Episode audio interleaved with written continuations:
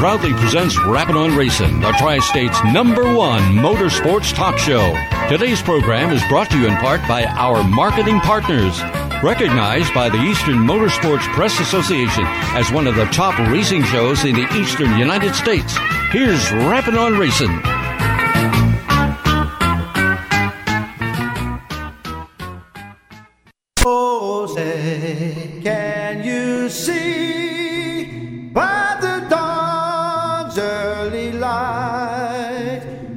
So proudly we hailed at the twilight's last gleaming, whose broad stripes and bright stars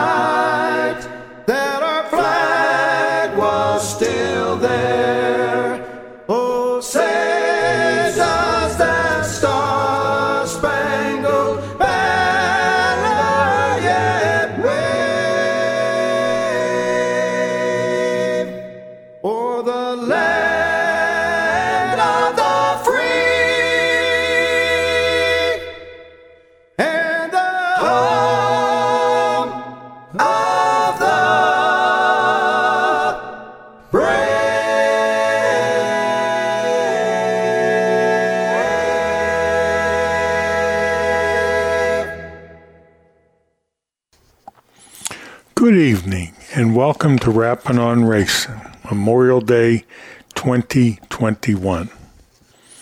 What is Memorial Day?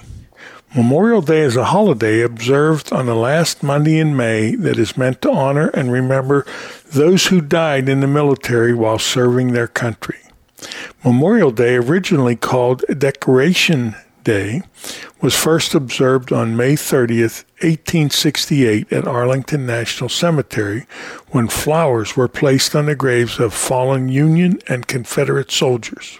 260,000 small American flags are placed by U.S. soldiers on the gravestones of fallen soldiers at Arlington National Cemetery.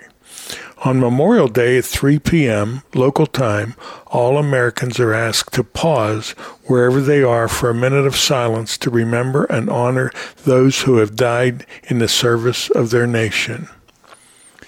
A special show planned for today. Um, just a group of uh, very interesting interviews. Uh, I gave the entire staff the weekend off so that they could spend time with their family and friends enjoying Memorial Day, yet taking the time to think about the people that made this possible. Our guests tonight include Chip Ganassi. We're going to hear about two brothers and their thoughts on the war. Jack Seckel has a nice thing on the ghost of a soldier. We're going to dig back in time and have an interview from 1991 with Doug Flick, the modified champion at Marion Center Speedway. We also have an interview with his father, Pee Wee Flick, again from 1991. Wally Parks will join us. He was the originator of the National Hot Rod Association and Hot Rod Magazine. And then we will close the show with an interview with Hall of Fame driver Bobby Marhefka. I hope you enjoy tonight's show, and I hope you will take time to pay tribute to the fallen heroes. This is the Banker Bob Thought for May 31st. Remember, there's a lot of difference between listening and hearing. This portion of tonight's program is brought to you by Jennerstown Speedway. A message for all racers, race fans, or campers. Alternative Power Sources Incorporated, located in western Pennsylvania since 1995, we have proudly served homeowners and businesses throughout portions of Pennsylvania, Ohio, and West Virginia, offering a complete line of generators and the ability to provide turnkey projects. From sales and rentals to service, maintenance, and installation. Alternative Power Sources is dedicated to providing reliable generator solutions. Their brands include MTU, Kohler, Gillette, Yamaha, PowerTech, and ASCO. The experienced sales force has over 40 years' experience in the generator field, providing the resources to design the generator package to meet your needs and specifications and supply the specified products. If service is important to you, they are your source. Alternative Power Sources. For more information, call 1 800 894 4455. Night and Day Asphalt Seal Coating is there when you need them. They feature concrete pressure washing and seal coating. They can also provide handyman services. Tawan Baker, the owner of Night and Day Asphalt Seal Coating, is a big fan of local racing and would appreciate a chance to discuss suggestions on how to make your home or business look great. He would be happy to provide you with a free estimate. The appearance of your home is important, and your driveway is the first thing people see when they arrive. The driveway at your business tells possible customers a great deal about your products or services. Remember, you only get one chance to make a good impression. Night and Day Asphalt Seal Coating is there when you need them. For additional information, call Tawan Baker at 724 620 7830. That's 724 620 7830 for Night and Day Asphalt Seal Coating. Since 1974, Environmental Air Incorporated has provided quality sheet metal and HVAC services in the greater Pittsburgh area. They're a commercial sheet metal contractor. Founded in 1974 by Glade Neal, Environmental Air is a family owned union sheet metal company, currently managed by Paul and Craig Neal. The people of Environmental Air are both a team and a family. They believe customer service is important. They value their employees and know that together they can have a meaningful impact on each project or service they provide. Residential service is not available due to the magnitude of their commercial work. 47 years of excellent customer service is the foundation of this successful company. Environmental Air is located at 1100 McCartney Street, Pittsburgh, PA 15220. For additional information, call 412 922 8988.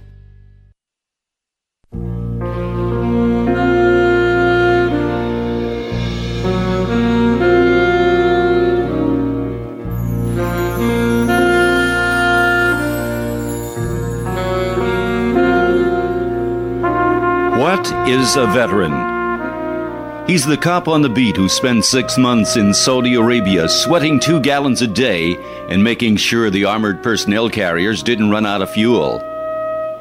He's the barroom loudmouth, dumber than five wooden planks, whose overgrown frat boy behavior is outweighed a hundred times in the cosmic scales by four hours of exquisite bravery near the 38th parallel. She or he is the nurse who fought against futility and went to sleep sobbing every night for two solid years in Da Nang. He is the POW who went away one person and came back another, or didn't come back at all. He is the Quantico drill instructor who has never seen combat, but has saved countless lives by turning slouchy, no account rednecks and gang members into Marines and teaching them to watch each other's backs.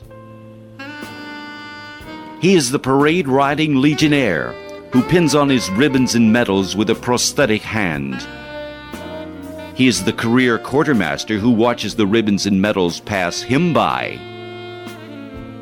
He is the three anonymous heroes in the Tomb of the Unknowns, whose presence at the Arlington National Cemetery must forever preserve the memory of all the anonymous heroes whose valor dies unrecognized with them on the battlefield or in the ocean's sunless deep.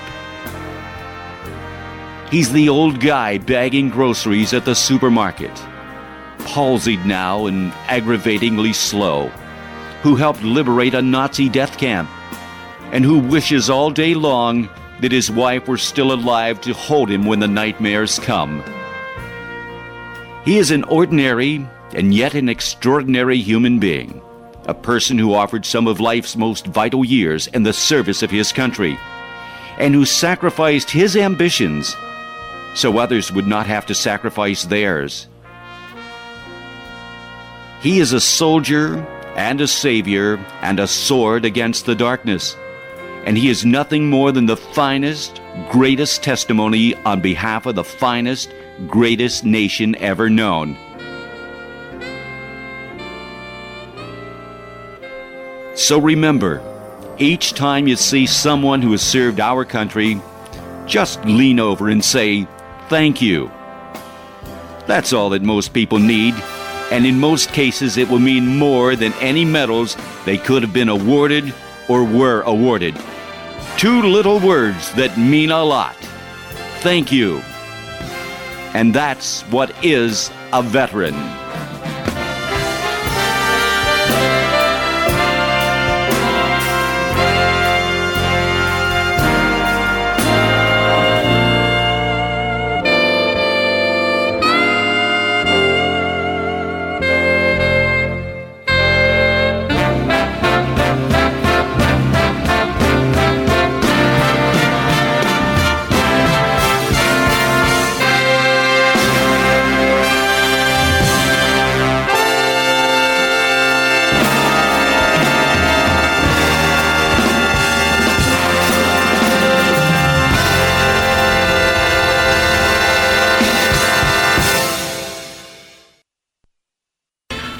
Okay, fans, we're back, and I want to introduce our next guest and welcome him. It's Chip Ganassi, the gentleman that owns the car that Emerson Fittipaldi has been having so much success with. Chip, I heard a cute thing on the news the other day. They said the big news in CART racing was that Emerson Fittipaldi did not win.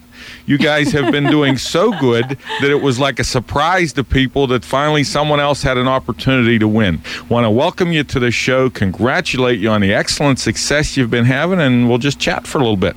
How you doing this morning, Don? Real well, real well. Great, great. Good morning, Chip. Morning, Joan. How are you today? Very good, thank you. Good. Chip Ganassi, a long ways from driver to car owner. How did that come about? Well, Joan, we, you know, I've, as you know, I mean, in, in my career, I've always had an interest in, in, in racing. I mean, it was started when I was five years old, you know, with go karts and what have you, and motocross. And you know, when I stopped driving, I I uh, I got involved in my family's business, and I was I was very excited about that and doing well at it. But I I, I still needed something. I still needed.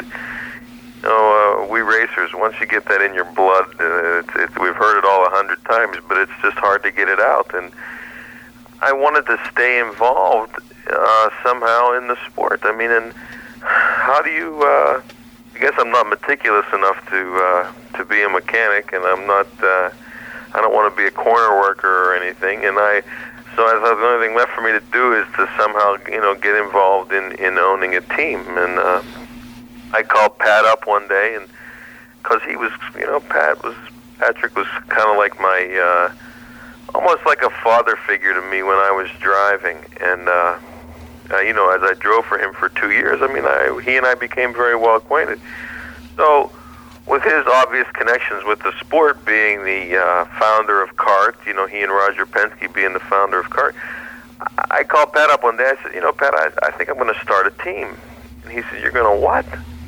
And I said, start a team. And he said, I said, why don't you buy my team? And I said, you don't want to sell your team. And he said, well, he said, not tomorrow, I don't, but you know, he said over the next couple of years, he said I'd like to get out of it and uh, like somebody like you to take it over. I said okay, and that was uh, that was in late '87, and here we are. uh, Chip, last weekend uh, you finished second at Canada. Was the car damaged after the mishap with winner Michael Andretti? No, it wasn't. I mean, it had a little, few little scrapes on it, but uh, not really damaged at all. Mm-hmm. Uh, you know, those I'll tell you, I never thought I would be so disappointed to finish second, and uh, with the little run we've had a few weeks ago, you know, and we've had two second places now in a row coming off of four wins, and I'll tell you, I'm on one hand I'm disappointed, on the other hand I, I couldn't be happier. Uh, Emerson still leads the point chase. Is that correct? Correct. He has one. I think it's 141 to 92 over Rick Mears. Okay, now he earned $76,880 for second place. Does this boost him up for a new CART single season record? I think, you know, Joan, that's a good question. I, I think that uh, the fact that when you add in the million dollars from Indianapolis, the win there, Right. I think uh, right now we are at a, at a, a season high total because I, I know that the, the million dollars in Indy, that was about 300 more than last year for first place. Right. So I think uh, I, I would bet it's probably a new a new new record. Yes, I don't know that for sure. Chip, looking through some of the statistics that CART sends us here, uh, victories, lap leaders, laps completed, and miles completed. Emerson is tops in everything except pole positions. Uh, Right. How about some of your thoughts on that? Well, you know, I think Emerson is the kind of guy. You know, Don, he's been around now for a long time, and I, I just think that that uh, qualifying is. You know, although you get that, you get one point for being uh, on the pole. You know, the, the total points, total maximum points you can get at a race is 22. It would be 20 for a win, one point for pole position, and one point for most laps led. And uh, you know, I I just think that Emerson is he's he's not going to take a big big chance in qualifying. I mean, he'll drive the car to its limit, but I mean when when you get to be his age and you're making the kind of money that he's making and you're you're involved in the kind of program he's involved in, Emerson's not one to take chances, say like a Michael Andretti or an Al Unser Jr. would. He, he just it's just not in his character, I think, and I think that's why you don't see more pole positions out of him. I, I think we have the car. I also think, Don, another reason is we spend a lot of time during practice running the car with, uh, you know, with a load of fuel in it that is more, uh, more like running a race setup. You know, so many people in, in racing, I think it's one of the big problems a lot of racers make is in, in qualifying, you know, they run the car with no fuel in it to uh, to get, you know, to keep the weight down, and uh, it's all the less weight you need the horsepower to push it around. And but when they go to a when they go to a race condition, when you add, you know, 40 gallons of fuel, that's 250 pounds or so you're adding to the car, and it really upsets the car. So we uh, we probably don't concentrate as much on a qualifying setup as we do a race setup, and and, and I think it's shown in the results. Uh, Chip, we need to take a commercial break. Please stay with us. We'll be back with more Rapping on Racing after these commercials. Hi, this is Billy Rebar, General Manager of the Jennerstown Speedway Complex. I want to wish you a nice Memorial Day as we honor those that have given the ultimate sacrifice for our country. We hope you spend time with family and friends reflecting the ultimate sacrifice to keep us free and enjoy racing every Saturday night on the mountain. This portion of tonight's program was brought to you by Jennerstown Speedway. Toma's Meat Market is a full service, old fashioned butcher shop and meat market. Their stores nestled in the farmlands of western Pennsylvania where they've been for over 50 years. They hand select cattle and hogs purchased from local farmers. At Toma's, they can help you prepare for anything from your own family's dinner to a special graduation party, a company picnic, an anniversary celebration, a wedding reception, or a whole host of other things. They can prepare entrees and have them ready for pickup or delivery in foiled chafer pans. Just heat 'em and eat 'em. Please call or stop by to find out about putting a package of these ideas together for your special event. The taste and the service are out of this world. Thomas Meat Market, located at 748 Dinner Bell Road in Saxonburg, PA. For additional information, please give them a call at 724 352 2020. That's 724 352 2020. Number One Cochran has created a new way, a faster way, an easier way to buy a car. Now you can complete as much of the process as you'd like online and spend less time in store. Or do it all online and get home delivery. Expressway is way easy to use. Just shop our nearly 20 new car brands and thousands of pre owned vehicles to find the model that's perfect for you. We're big on transparency, so you get our best possible price up front. We call it our clear cut price, and it's independently validated by Kelley Blue Book right on your screen. Our experts are standing by to help you throughout the entire buying process. You can also stop at any time, save where you are, and come to the showroom to pick up where you left off. Don't love your new vehicle? Don't worry, we'll take it back, no questions asked. Best of all, Expressway is open 24 7. That means you can buy your way with Expressway right away. Number one Cochran. See it all at Cochran.com. Located in beautiful Somerset County in western Pennsylvania's picturesque Laurel Highlands, the Jennerstown Speedway Complex hosts exciting Saturday night racing from May to September.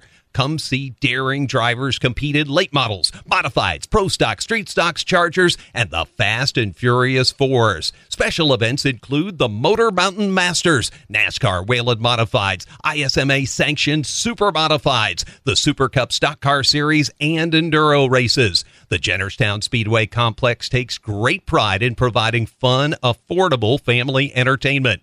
The 6 p.m. start time allows the younger fans the opportunity to enjoy the entire show, including at the completion of each weekly event. Everyone in attendance is invited into the pits to meet the drivers and see the cars up close. Spend your Saturday nights in Somerset County at the Jennerstown Speedway Complex. Hi, this is Chip Ganassi. You're listening to Rapping on Racing.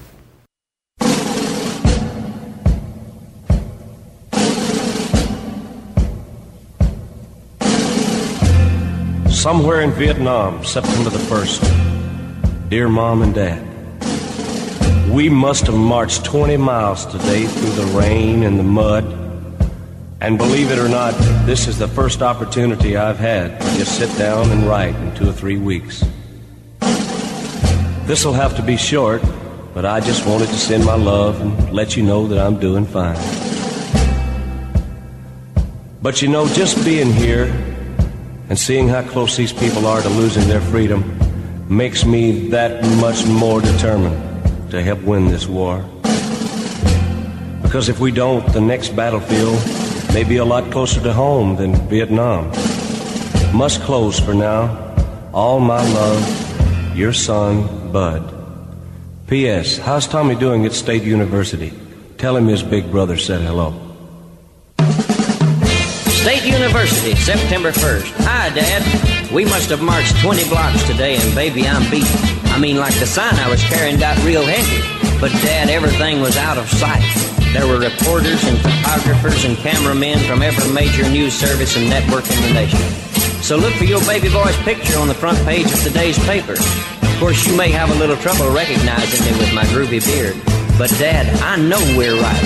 How can you defend my brother murdering all those people overseas? So what if the communists do take over in South Vietnam? Why, just today our economics professor assured us that people get along just as well under communism as they do under any other form of government. I'm sorry, Dad, but this God and country bit just isn't my bag. Gotta go, Dad. Big rally tonight. Your son, Tommy. P.S. Dad better send me an extra 50 bucks this week. Dig?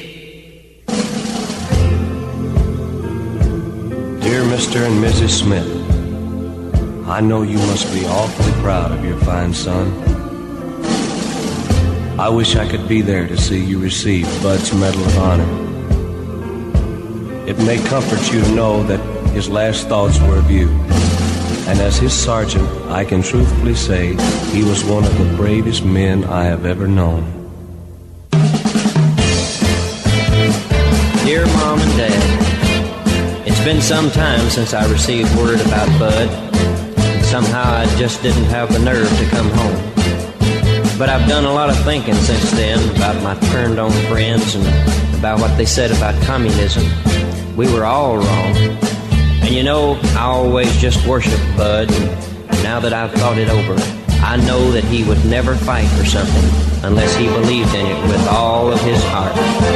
And in spite of all my past mistakes, I hope that somehow, someday, I can become as big in your eyes as my brother will always be. Your son, Private Tommy Smith.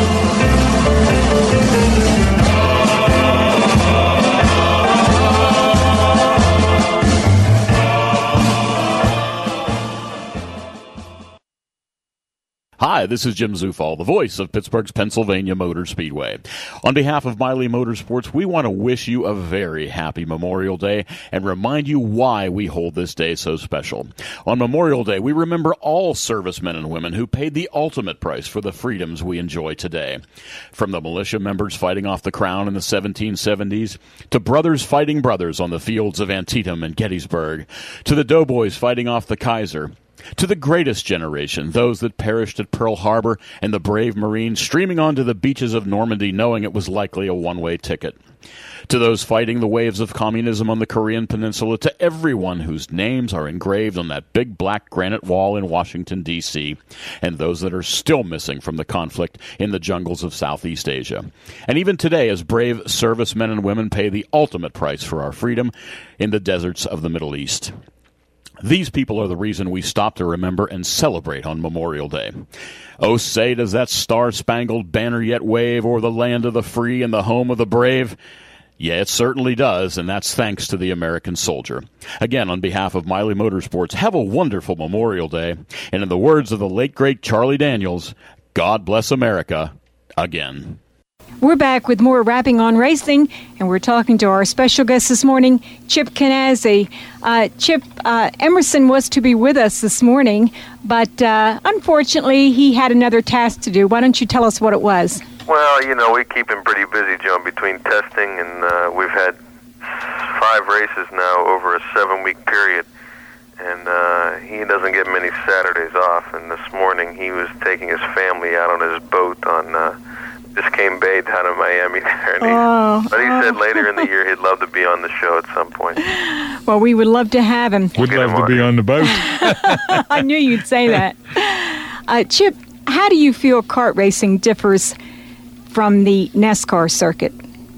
Well, Joan, I think uh, you know it's almost like I'll tell you, they're almost as different as, as football and baseball. I mean, they. I can only my my one overriding thing is I'm glad there are uh, NASCAR fans as well as IndyCar fans. I think.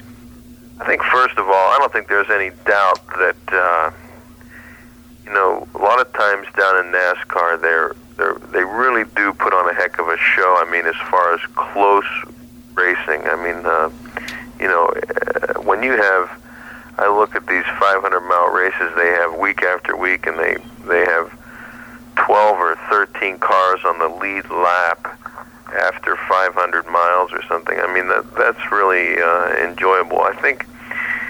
I think on the other hand, I, I think. Uh, you know, I, I think the IndyCar racing is just a different type of racing. I mean, it's it's. I think the IndyCar racing is more attuned to what's going on in in the car industry. I mean, what's going on in in Detroit, and uh, what I think there are more innovations coming out of of IndyCar racing that, that are going to uh, our everyday cars.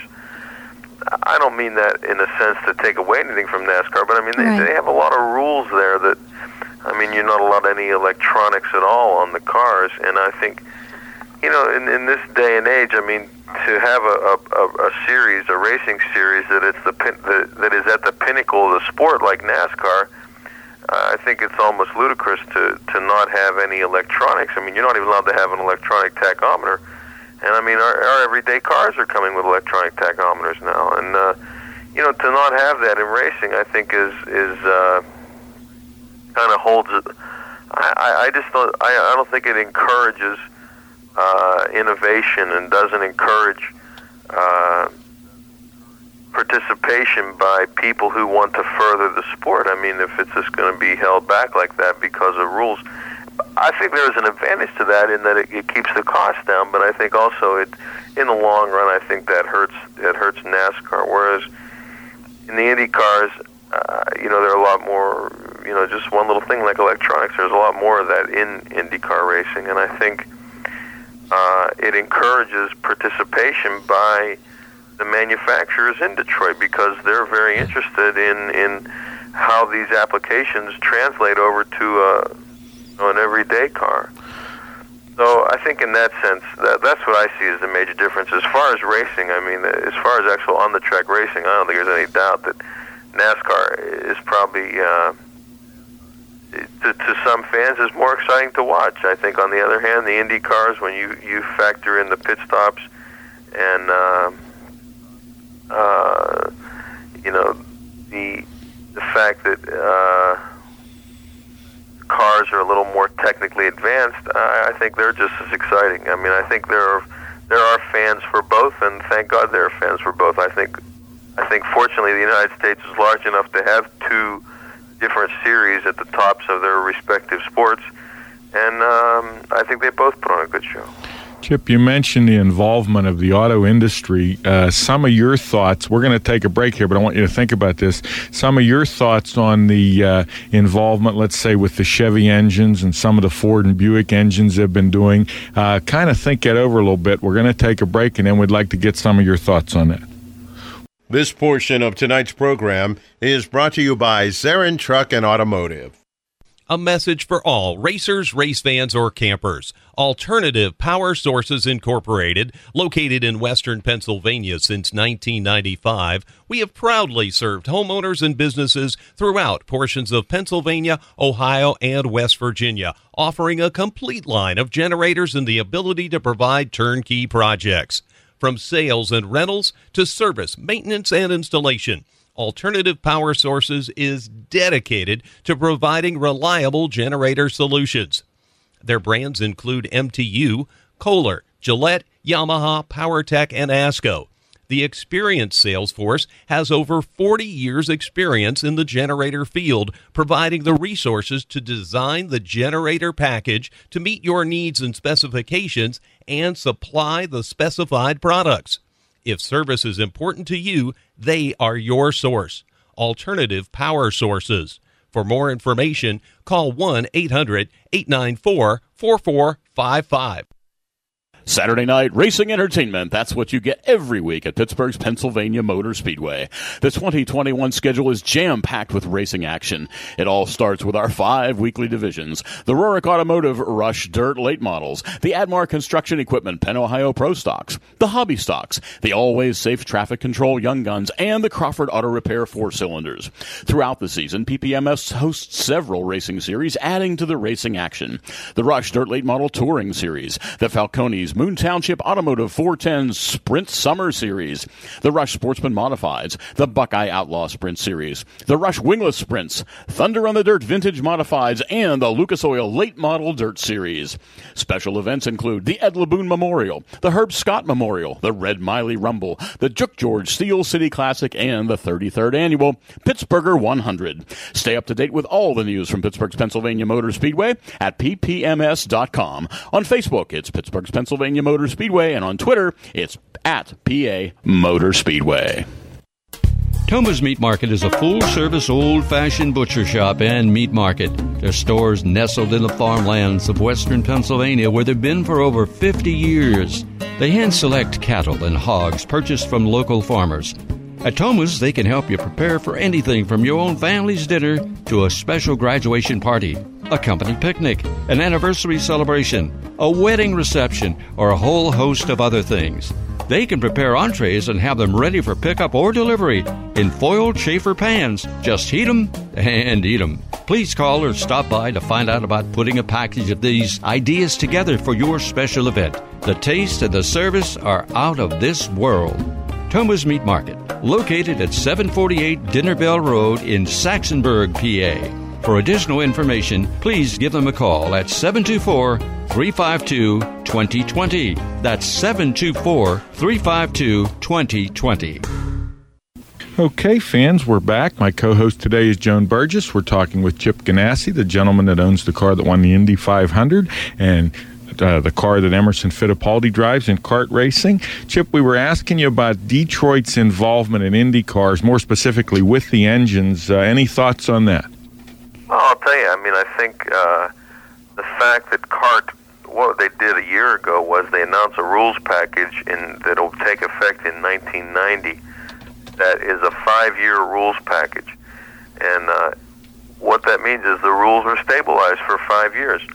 When you have that happen in a sanctioning body, the car companies, uh, the manufacturers, the people involved in the sport, that gives them an opportunity, Don, to say, okay, we can make an investment here now because we know that the rules are set for five years. So if we're going to do an engine program or a chassis program or uh, any sort of uh, development program, they say they know that their investment uh, is, is is stable for five years. I mean that they're not going to come in and change the rules on them, and because of that, we've seen you know, Buick has now come out and said that, that they're going to uh, they're going to concentrate a little more on their Indy program. You know, they've kind of had their foot in the door, but that's about it the last few years. And uh, you know, a few years back, Pancho Carter drove that Buick to the pole position, but they've really, outside of that, they haven't had any results. And uh, I even understand that they're going to. The Buick is going to pull off of uh, their drag racing program. You know, they're involved with Kenny Bernstein there, and I understand they're getting out of that, and they're going to put more effort into the uh, into the Indy program. I know they're cutting back some of their NASCAR involvement, and to come over to to to you know really put forth that effort at Indianapolis, which I think they need. You know, they've had Jim Crawford the last couple of years, and they've they've had flashes of of, of you know a good performance, but nothing really that that not for the 500 mile distance. And, and I think Buick realizes that they either have to uh, get in the game or get out of the game. So they're going to make an attempt at getting in.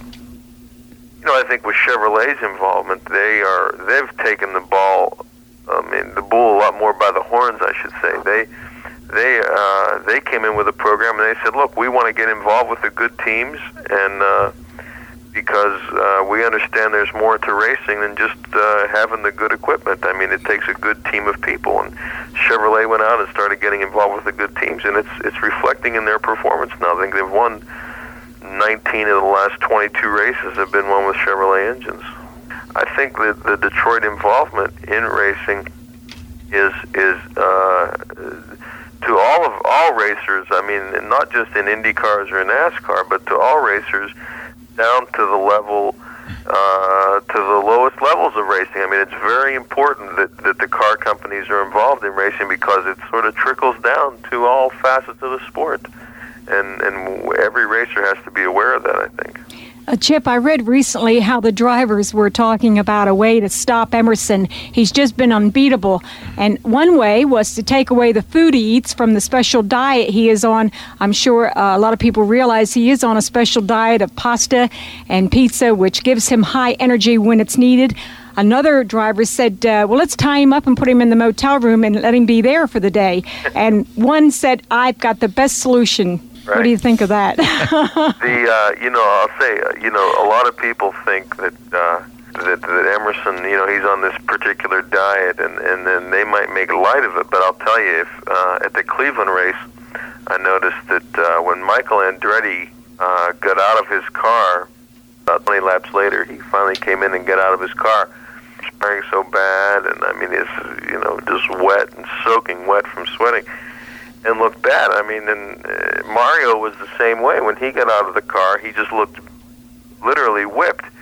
And Emerson, uh, we've noticed that even on the hottest days, he diet of his has something to do with it. You know, and he's been paying dividends in the in the uh, races where you know they get a little more physically demanding. I mean. Uh, any driver can tell you that the, you know there's a certain level of concentration. You have to keep a very high level of concentration and when if you're physically tired, it detracts from that. And or if it's too hot or too, you know, if you're getting engine heat or something on Right. you, it's distracting after a while. And uh, you you have to keep your your mental capacities about you. And, uh, and I think uh, I don't think there's The any diet works. paying off. It's working for Emerson. No doubt about it. Uh, b- very briefly, a good chance for the CART championship this year. Chip, how do you feel about that? Joan, we're just taking it one race at a time. I mean, right now we're we're looking at uh, the Michigan 500, the Marlboro 500, of course, I should say, and the uh, Pocono 500. We have the two 500 milers coming up right in a row here. You know, when you go into the to that Michigan race, of course, uh, we all know that that that track tears up a lot of equipment every year, and so Right. we, we want to get through these next 500 milers. And if we can come out of these next two races with a points lead, I'll be very happy. And uh, we we just need to maintain uh, these 500 mile races. They're they're twice the distance that, that, that the races we the last five or six races we've been in, and they're only the, they're but they are the same amount of points, and they're twice the distance, but only the uh, not twice the points. So I think we have to be very we have to be very careful these next next couple of races. It, it's a whole change of thought on the team's part how we approach these races. Uh, you know, a 500 mile race, you run a different pace than you do a 200 miler, and uh, so we have to be very careful. And uh, we, we've we've in fact we've had two long discussions with uh, with Emerson now about our our attitude going into these 500 milers coming up. Well, Chip, we want to thank you for being with us today, and nothing but good luck for you and Emerson Fittipaldi. And we'll be talking to you real soon. Thanks again for being with us. Thanks, Joan. Thanks for having me. Thanks, Chip. Hello, I'm Tyler Harris, and my wife Jacqueline and I would like to wish you all a happy and safe Memorial Day as we remember those who made the ultimate sacrifice while defending our beautiful country. We, of course, thank the servicemen and women who have served and continue to serve to protect our great nation.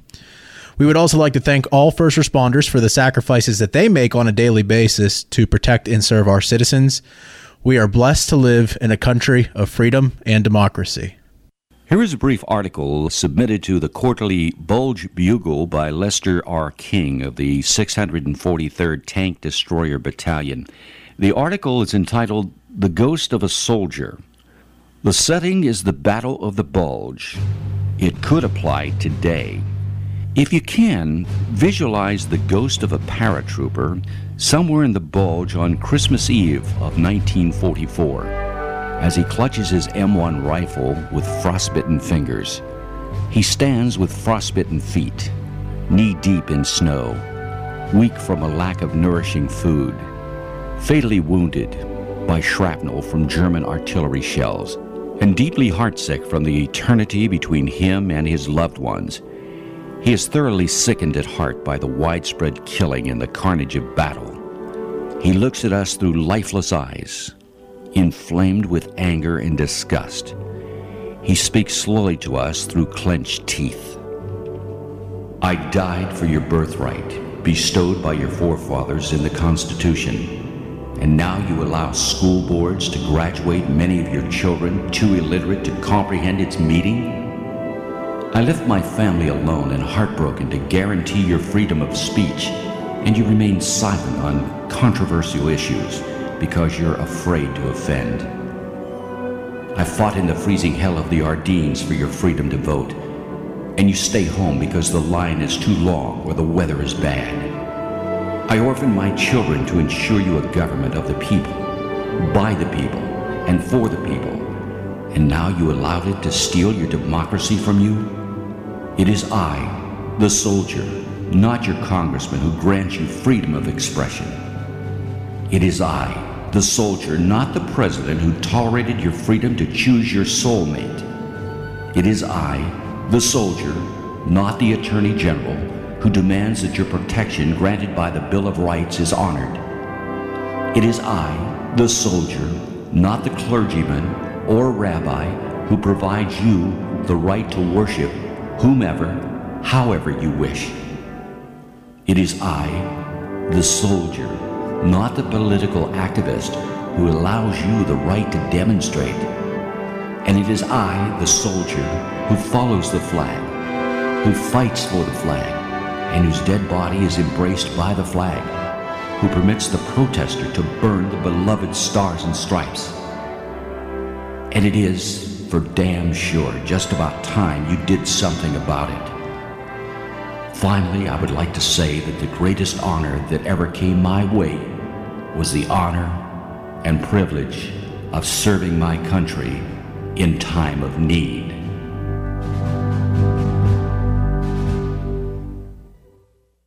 This portion of tonight's program was brought to you by Zarin Truck and Automotive.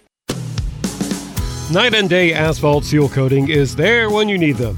They feature concrete pressure washing and seal coating. They can also provide handyman services. Tawan Baker, the owner of Night and Day Asphalt Seal Coating, is a big fan of local racing and would appreciate a chance to discuss suggestions on how to make your home or business look great. He would be happy to provide you with a free estimate. The appearance of your home is important, and your driveway is the first thing people see when they arrive. The driveway at your business tells possible customers a great deal about your products or services. Remember, you only get one chance to make a good impression. Night and Day Asphalt Seal Coating is there when you need them. For additional information, call Tawan Baker at 724 620 7830. That's 724 620 7830 for Night and Day Asphalt Seal Coating. Located in beautiful Somerset County in western Pennsylvania's picturesque Laurel Highlands, the Jennerstown Speedway Complex hosts exciting Saturday night racing from May to September. Come see daring drivers compete in late models, modifieds, pro stock, street stocks, chargers, and the Fast and Furious Fours. Special events include the Motor Mountain Masters, NASCAR Whelen Modifieds, ISMA sanctioned Super Modifieds, the Super Cup Stock Car Series, and Enduro races. The Jennerstown Speedway Complex takes great pride in providing fun, affordable family entertainment. The 6 p.m. start time allows the younger fans the opportunity to enjoy the entire show, including at the completion of each weekly event. Everyone in attendance is invited into the pits to meet the drivers and see the cars up close. Spend your Saturday nights in Somerset County at the Jennerstown Speedway Complex.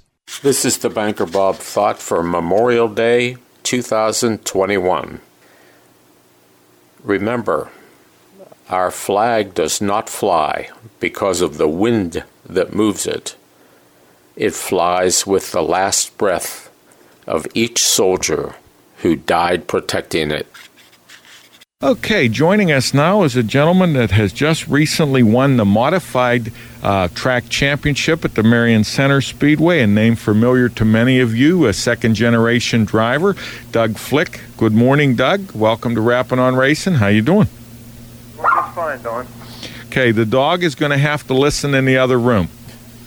Um, while we're getting uh, set up on this, Larry, uh, some some things about the flicks that you may or may not be aware of. Now, on a regular basis, Pee Wee used to aggravate me. Well, still does at Lernerville.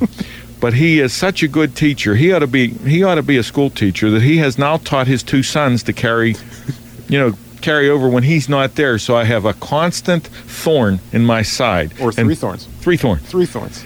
But all- in all seriousness, uh, Doug, you had a super year, uh, winning the championship. We wanted to have you on a couple of weeks ago, and you said no, you'd rather wait until it was a done deal. Now it's done. How do you feel? No, I, I still can't get over it. It happened, but I guess in time I'll realize it. It, have you taken a, a little bit of uh, teasing from your brother? I know from time to time when you guys race side by side, the rivalry is unbelievable. Uh, some of his thoughts on your success with this. No, he's happy for me. Uh, he helped me throughout the year. If I needed uh, a, a question to be answered, he would answer it for me the best he knew how, and would advise me on what he would do. And yeah, everybody just helped me out, and I really appreciate everybody's help. So it's it's pretty much everybody's championship, not just mine. Uh, Doug, this is Larry Mattingly. Uh, you know, I had, didn't get a chance to get up to Marion Center this year, but we did catch you in action several times at Lernerville. And, uh, you know, we're quite impressed with some of your performances, particularly, and, and you know, I don't think it's, uh, you know, it, it's any big secret. You're, you're very much an underfinanced race team and do not have the equipment that some of the, uh, the bigger name modified people do have, but uh, you ran very competitively the times that I saw you. Um, how would you, you know, compare the difference between you know running Lernerville and Marion Center? Was it was it much easier to be uh, competitive at Marion Center with your with your equipment as it is uh, compared to Lernerville? No, uh, it doesn't really matter where you go. The, everybody's competitive at, at any racetrack, and I try just as hard to, to win at Lernerville as I do at Marion Center. It's just the track size is different. Well, that's what I was alluding to. Was it was it easier to uh, um, to run at the at the front of the pack at Marion Center due to the track layout as compared to Lernerville, which kind of gets the reputation sometimes as being a, a motor racetrack? Uh, it, wasn't. And we're talking with Doug Flick, the gentleman that recently won the modified championship at Marion Center Speedway. Doug, I'd, I'd like to touch on a subject that I always find fascinating. Uh, someone like yourself comes and starts racing and does well, and people say, wow, uh, this is like an overnight sensation. Uh, you, like many drivers in the open wheel division, have paid your dues uh, by starting out in karting, and it's my understanding that you ran uh, approximately three years in the karts. Uh, uh, let's talk a little bit about that. And do you feel that was beneficial in your, your driving style right now? Uh, when uh, when did you run the karts? I raced go karts. I started racing in uh, 1978 and ran until 1981. We raced up at uh, Woodland Speedway in Mercer. Um, Putsy Kekich owned it at the time, and I quit. And then I went on into the bigger cars a few years down the road after helping Mark. Do you feel that it was beneficial your your experience in the karts? any any time I think you can get experience, yes. Yeah, it, it was very beneficial. You kind of had a nice situation where you had an awful lot of experience in uh, your dad's career, where you were able to watch him over the years. Uh, I, I have to think that a lot of his ideas and suggestions kind of help you polish off your style here, your, your type of driving. Uh, we're going to talk to him when we're done with you, but uh, has uh, has Dad's uh, suggestions been helpful, or are you a hardhead and don't listen to him? No, I I always listen to what he has to say, and he'll tell me what I should do and try to do, and then he'll always come up with the last line that you're the one in the car, you're the one making the decisions. He says, I can't help you from sitting in the stands watching. If you were thinking about this year, other than winning the championship, was there a special moment, something that happened during the year that uh, you remember? You mean as far as racing? Yeah, favorite uh, favorite thing with the race car this year. Well, I would have to say the night I finished fourth at Lernerville for the Syracuse qualifier, I was very happy with the way I performed and the, the luck that I had that night. Uh, Dad was even happy about it too. Everybody was happy. I was. That was probably the most memorable moment for the year for me. Uh, Doug, this is Larry again. Uh, now that 1991's wrapping up, uh, what's your projections for uh, for next year? Do you plan to stay with the modifieds, uh, upgrade the equipment, or are you possibly looking at uh, moving into another division? Oh, I I like the modifieds. It's competitive, and um, I'm looking to update my racing operation now. I'd like to get a newer car, and hopefully I could run up there with my brother. You you mentioned uh, when we ask about heroes, you mentioned Pee Wee Flick and Richard Petty. Uh, that's pretty two pretty good role models. And I'm I'm uh, going to refer to your situation with Richard Petty. It says that your fantasy would be to work on a Winston Cup team. Uh, at what point? Do you think it would be practical for you to say, "Hey, I'm gonna I'm gonna park my modified and I want to travel with a Winston Cup circuit"? Is this something that's way down the road? Well, I, I would say that if the opportunity arose now, I would go. Uh, down the road, yeah, any any time, I would prefer to do it. I think uh, many of the drivers that have been successful and continue to be successful around here have taken time to travel. Uh, a case in point that I think about Andy Priest, who has run modifieds and six owner modifieds, plans to go into a sprint car, uh, took some time off and traveled around with uh, the World of Outlaws, helping out. I believe he was uh, he worked with Swindell for, for quite some time. I guess it's sort of like going to school, and, and if you're serious about racing, any experience that you can get on a national level is going to uh, help when it plugs into your career, whether it be getting sponsors, maintaining a team, uh, having a schedule, uh, whatever, um, as well as a driving experience. Um, have you pursued any leads, or is this just something that uh, you would like to do? This this is something I would like to do. It's always been a. We're talking with Doug Flick, the gentleman that won the modified uh, championship uh, at the Marion Center Speedway. Uh, Doug, uh, we want to kind of wind things down here because we'd like to talk a little bit with your dad. Um, we want to congratulate you on a good season. And a question I like to ask if we could turn the clock ahead and it's five years from now, uh, Larry had touched on it briefly. Do you think you would still want to be in a modified or have you looked at some other possibilities? Well, I, if I continue to have success with the modified, yes, I would like to. Uh, like I said, it's a competitive class, and everybody in the class is uh, pretty much a friend. You know, I mean, you can go up and talk. When you're on the track, you're competitive, and everybody respects everybody. It's it's a good class, and I like it. Well, I know a lot of the fans uh, up around your way enjoy watching your race. I know for many years, uh, well, I still do. I enjoy watching your dad race and your brother. And when I do get up to Marion Center, I always have a nice time up there. And I guess we just want to wish you continued success. And ho- hopefully next year will be uh, a carryover of, of the success you've enjoyed this year. And uh, if you could, we'd like to talk a little bit with your dad. Hey, thanks a lot, Don. Okay. I want to tell you a little bit about Area Auto Racing News. Nice uh, newspaper. It covers a lot of good stuff. Some of the writers Dave Moody, Ernie Saxton, Walt Weimer, Chuck Bollinger, Dave Dragovich, just to name a few. As a matter of fact, Bollinger, Dragovich, and uh, Weimer have been part of Rapping on Racing for many, many years. You can get 50 issues for $56. But what I like best is a digital subscription, which is $45. Really neat uh, paper. If you need more information, you can give them a call at 609 888 3618.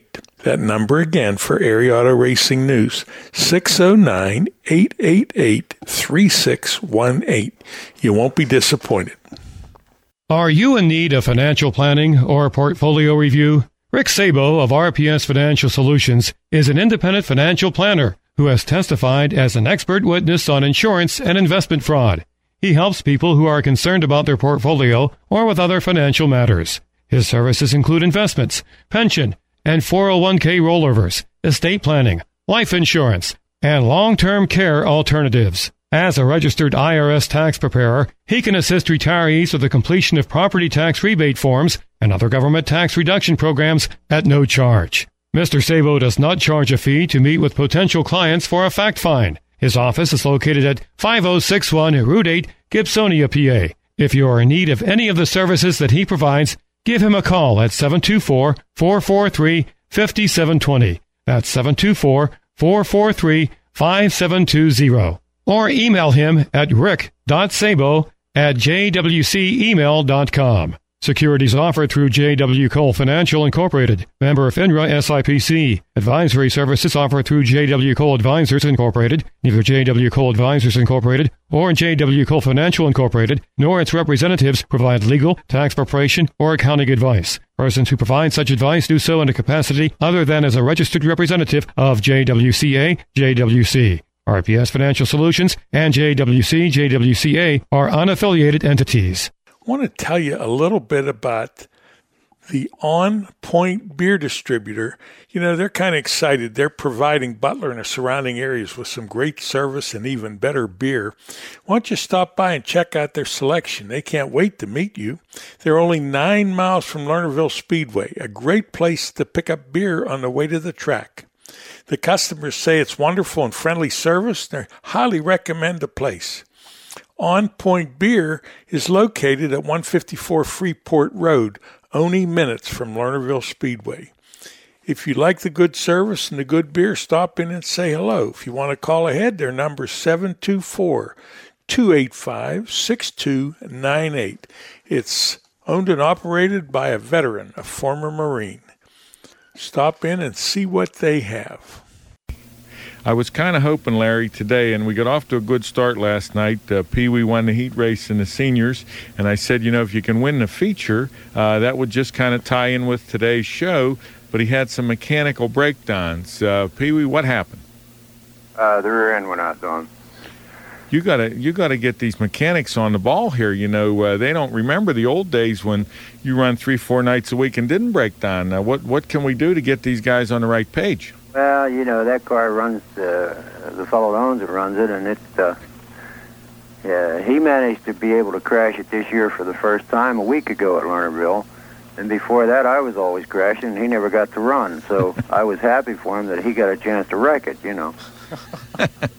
and uh, so last night it was my turn again, but uh, he had a. I knew he had a rear end problem as soon as I got there and started to move the car. I heard it, and uh, I really didn't think it would last the heat. Well, it did, and then of course you hope for the feature, but due to the different style I had to drive on the track due to the track condition by feature time, uh, it uh, and it when I jumped on it just took the teeth on off the pinion. So it's just one of those things. But uh, I, I sort of uh, got a real charge out of the whole deal because. Uh, as everybody that was there knows, Blackie Watt uh, come out and started a race with the seniors, and uh, he and I were starting side by side in the heat and the feature. And so I told him, I said, uh, "You know, Blackie, this is your first night, and we have a rule that uh, you're not allowed to pass uh, the first night."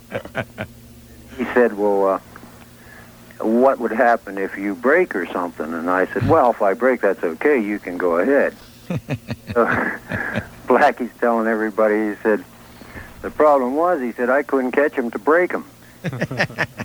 he, said, he said he broke himself, so then I was allowed to go ahead and win. So, and I thought that was great with Blackie being the first night out with us, and uh, and he went home a winner. So, uh, you know, I'm sure uh, he's looking forward to coming back again. And and uh, you know, Blackie's exciting anytime. So, uh, it just uh, makes you feel a lot better to put him in the series with us. That had to be nice to look out the window and see him. Uh, had to bring back many mem- memories of when you guys ran the various tracks in the area over the years. Yeah, right. I've been after him uh, for quite a while, and uh, and uh, he uh, was interested, but uh, then it turned out that uh, Buddy's old car uh, was made available to him, so uh, it worked out great for him, and he's back, and I'm sure he's happy to be able to to uh, go around with the the old racetracks again, you know. And uh, I know he enjoyed himself. I'm sure he did. Yeah, Pee Wee, this is Larry. I uh, I was just looking through an old PRA yearbook. Uh, I think it was the 1955 or 56 issue, and it was like I think it was your rookie year in the hooligan class. And uh, you know, one of the comments was that you didn't finish many races that first year. That, that most of the time you were being taken off the track with the hook, and we kind of got a chuckle out of that. Uh, particularly because uh, you know I didn't see you race much in the 50s. My memories were when you were running up front, mostly at the old Latrobe and Jennerstown circuit. Um, your feelings, though, on the senior series. You know, wh- what's your you know uh, opinion of, of, of getting the opportunity to extend your racing career, which I'm sure. You know, four or five years ago, you probably figured, well, that was pretty much it. And then all of a sudden, uh, you know, Don Gamble and a few other people get together and come up with this brainstorm of an idea, and now all of a sudden you're back in the cockpit of a race car again. Well, it, it's uh, it's really great, uh, and uh, really thankful for Don for thinking this whole thing up. It's just I, I would like to see more come out, and uh, and uh, you know that just keep growing and growing and growing. And I'm sure Don would like to see it happen too, because it, it's a lot of fun. Now, uh, with both boys racing, I still outside of driving, I get into all the racing just as much as I have for all the years. Uh, in fact, we uh, Doug just come up. He's uh, put his motor in, and uh, he just uh, come up for this interview now, and uh, he'll be back down there finished night, and Mark's down there, and and I've always known where they were at. You know, they're they're down in the garage working on their race cars, but. Uh, so I've been involved the whole time, but being able to get back in the seat because they won't allow me in there is because they say I can't see and I'll probably wreck them. so uh, I uh, think uh, that uh, Jim Detman come along with his car and uh, he uh, still figures I can see good enough, so he lets me drive it. You know. You know, Pee Wee, I think one of the special things I like about racing is the camaraderie. I know whether uh, whether I visit with you or your wife or your kids, uh, it's it's like a family uh, type uh, situation there, and I know you get a lot of uh, enjoyment out of teasing me. But uh, I really, I, I, I, really believe that's why I go to the races. I mean, I enjoy watching the cars, but the time the cars are on the track is really the shortest part of the time. It's the activity in the pits and the people you meet, and after the races, and everything that kind of pulls it all together as a package. And Larry and I were talking about this morning, where a lot of people are under the misconception that auto racing is popular because there's cars going around in a circle, and and we like to talk about the fact that the tracks are not in the racing business; they're in the entertainment business, and all these extra things kind of add to the special effect that this has on people. And I've I've a long time felt that m- my best friends were in racing, and they're more real than some of the people you deal with in the outside world. And when I deal with you folks and people like you, that's what I enjoy the most. Oh, I I know what you're talking about, Don, and I, I think uh, uh, many people, many fans have met many other fans and became friends with them just from sitting in the stands and and uh, picking out who their favorite was or whatever uh, event was happening, and they naturally turned to each other and discuss it. Maybe not uh, seeing each other's view at the time, but you know. And I, I noticed that a lot of people try to sort of sit in the same area all the time when they go to races for whatever their reasons are.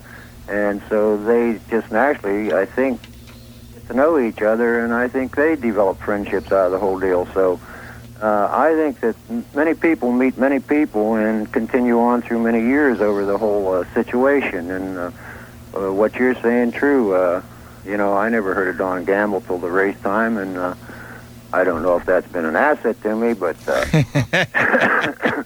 uh, I think this interview's over. I've met many people and uh, and are friends with them today, and uh, you know it's uh, yeah I, I've enjoyed it over the years. I can't think of uh, anything that could have been any better as far as I'm concerned. I'd I'd do it all over again probably. Pee Wee, uh, you go back. I'll use. I'll say this for Don. You date back to the days when, when race cars were, were a little more than a than a car you, you salvaged from a junkyard, gutted it, and stuck maybe a roll bar or two in it, and uh, you know cleaned it up a little bit and painted a number on it and went racing. And, and you know you've been active and stayed with it through the. Uh, through the modified days into the late models and, and now involvement with your boys with the uh, with the modified division. So you've you've kind of seen it come full circle. Um, your thoughts very quickly though on you know just where do you see racing going? Do you think it was was better in the old days as compared to today, or or do we need to moderate it a little bit? Do we need to, to maybe get back to a middle ground where some of the expenses are cut? Well, I feel sure that many people that would like to race today and have quit over the years quit simply because of the cost factor.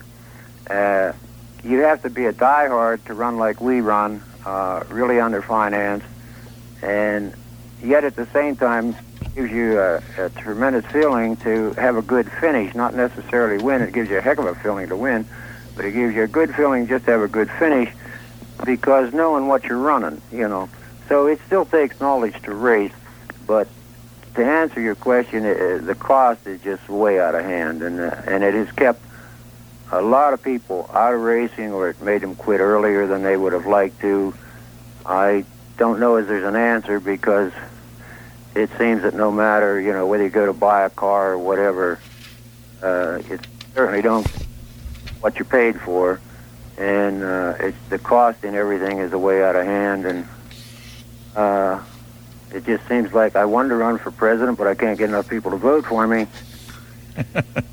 Not that I'd change anything, but at that point I would have enough money to go first class. You know, Larry, this guy's never at a loss for words.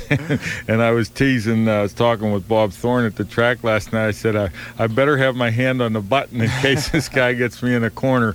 But you were good to me today. You you didn't uh, you didn't go overboard on on uh, harassing me, and, and for that I, I appreciate it. And, Oh, Don, I, I really have never been able to understand where you always keep saying I harass you. I, I grant you, I think maybe the boys do, and I've tried to talk them out of it, but you see, uh, I'm always sincere and all that, where they sort of take after their mother. She likes to joke a lot, you know. and uh, so I really never understand why you keep saying that about me. because I always thought I was very, very nice to you, you know. I think he puts it in the framework of just keeping you honest, Don. Uh huh. Well, Pee Wee, it's it's been really enjoyable as always talking with you and Doug and and being, uh, I think it's safe to say, a friend of the Flick family has been something I've always been pleased with, and, and I'm kind of glad that you were let you let me be part of your racing activities, and, and always enjoy being with you, and want to thank you and Doug for being with us today. Well, we thank you a lot, Don, and any time. Okay, thanks again. Quite an interesting uh, individual. Quite an interesting family. And some super good people. This portion of tonight's program is brought to you by Environmental Air Incorporated. Every day when they open the doors at Zarin Truck and Automotive in South Heights, Pennsylvania, their goal is to provide great customer service by offering affordable automotive and truck repair service performed by highly trained technicians at the highest industry standard. By implementing the latest diagnostic equipment and computerized repair manuals, you can rest assured that your vehicle will be repaired to factory specifications for your specific car or truck. At Zarin Truck and Automotive, they believe in honest repairs and will demonstrate that fully by explaining the repair or service you are receiving, and they'll give you an estimate or quote before work is performed. When you choose Zarin Truck and Automotive in South Heights, Pennsylvania, you are choosing professional automotive repair and maintenance performed by expert automotive technicians. That's Zarin Truck and Automotive in South Heights. Saturday night racing entertainment. That's what you get every week at Pittsburgh's Pennsylvania Motor Speedway. The 2021 schedule is jam packed with racing action. It all starts with our five weekly divisions the Rorick Automotive Rush Dirt Late Models, the Admar Construction Equipment Penn Ohio Pro Stocks, the Hobby Stocks, the Always Safe Traffic Control Young Guns, and the Crawford Auto Repair Four Cylinders. Throughout the season, PPMS hosts several racing series, adding to the racing action. The Rush Dirt Late Model Touring Series, the Falcones Moon Township Automotive 410 Sprint Summer Series, the Rush Sportsman Modifieds, the Buckeye Outlaw Sprint Series, the Rush Wingless Sprints, Thunder on the Dirt Vintage Modifieds, and the Lucas Oil Late Model Dirt Series. Special events include the Ed Laboon Memorial, the Herb Scott Memorial, the Red Miley Rumble, the Juk George Steel City Classic, and the 33rd Annual Pittsburgher 100. Stay up to date with all the news from Pittsburgh's Pennsylvania Motor Speedway at ppms.com. On Facebook, it's Pittsburgh's Pennsylvania Motor Speedway, and on Twitter, it's at PA Motor Speedway. Hello, race fans. This is Tom Lang. I'd like to wish all of you a happy Memorial Day. I hope your weekend is full of fun times spent with family and friends, and I hope you get to enjoy some racing. Memorial Day weekend is one of the best weekends for motorsports with so many big events, both nationally and locally. But most of all, please remember what Memorial Day is really for to honor all of those amongst us who have served and continue to serve this country in various capacity in the armed forces, and especially those who have made the ultimate sacrifice and given their lives in defense of our nation. Remember, all gave some, some gave all. And thanks for listening to Rapping on Racing.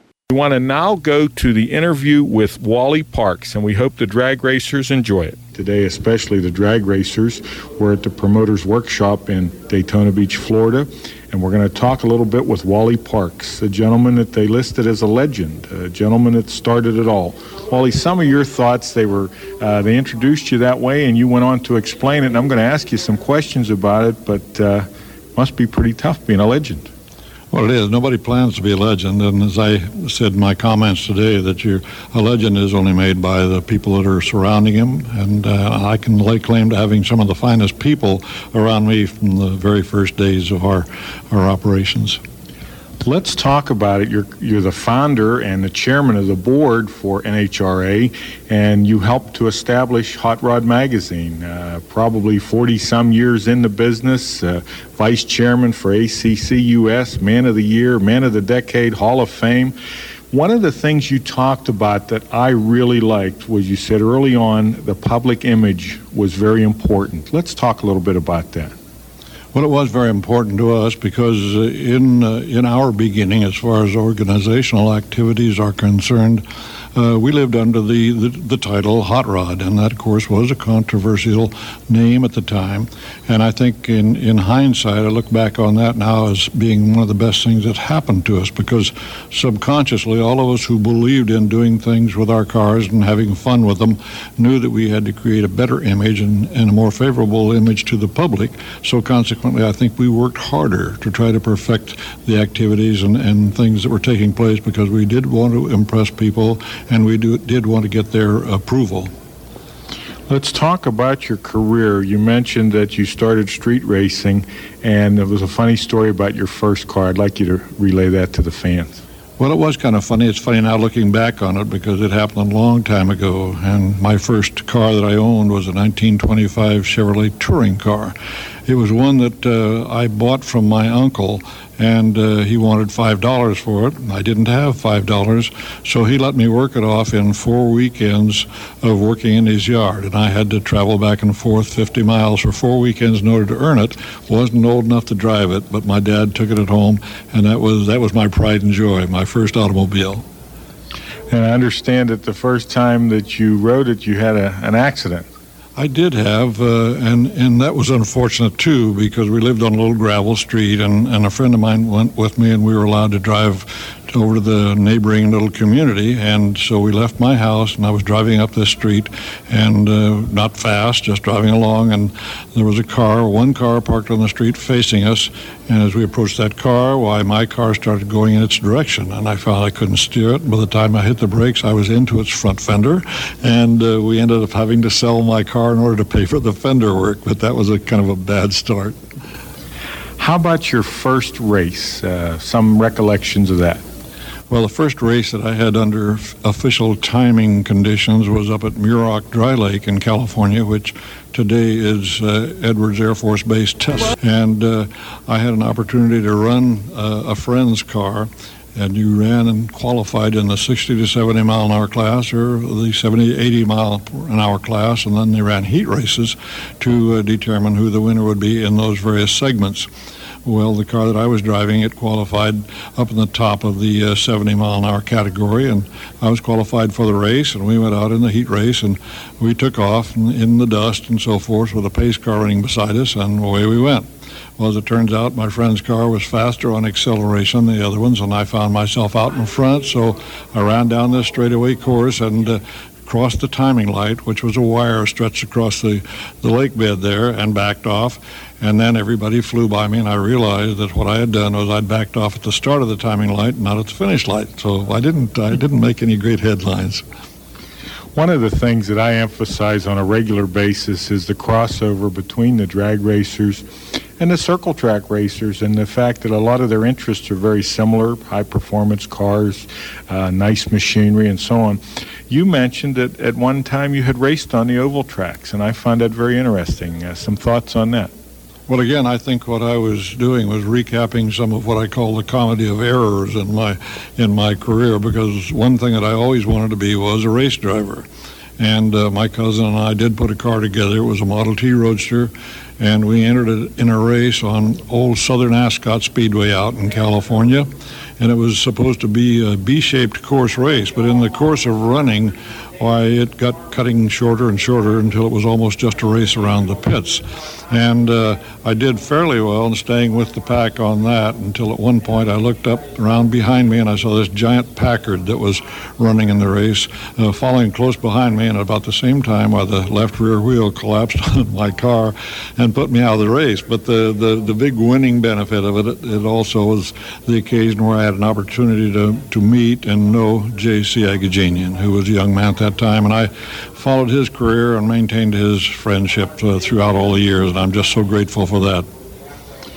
Hot Rod Magazine, uh, the Bible for uh, racers uh, across the United States, uh, everywhere, uh, not only drag racers, but automotive enthusiasts from all over. You were very instrumental in getting that off the ground. Let's talk about that a little bit.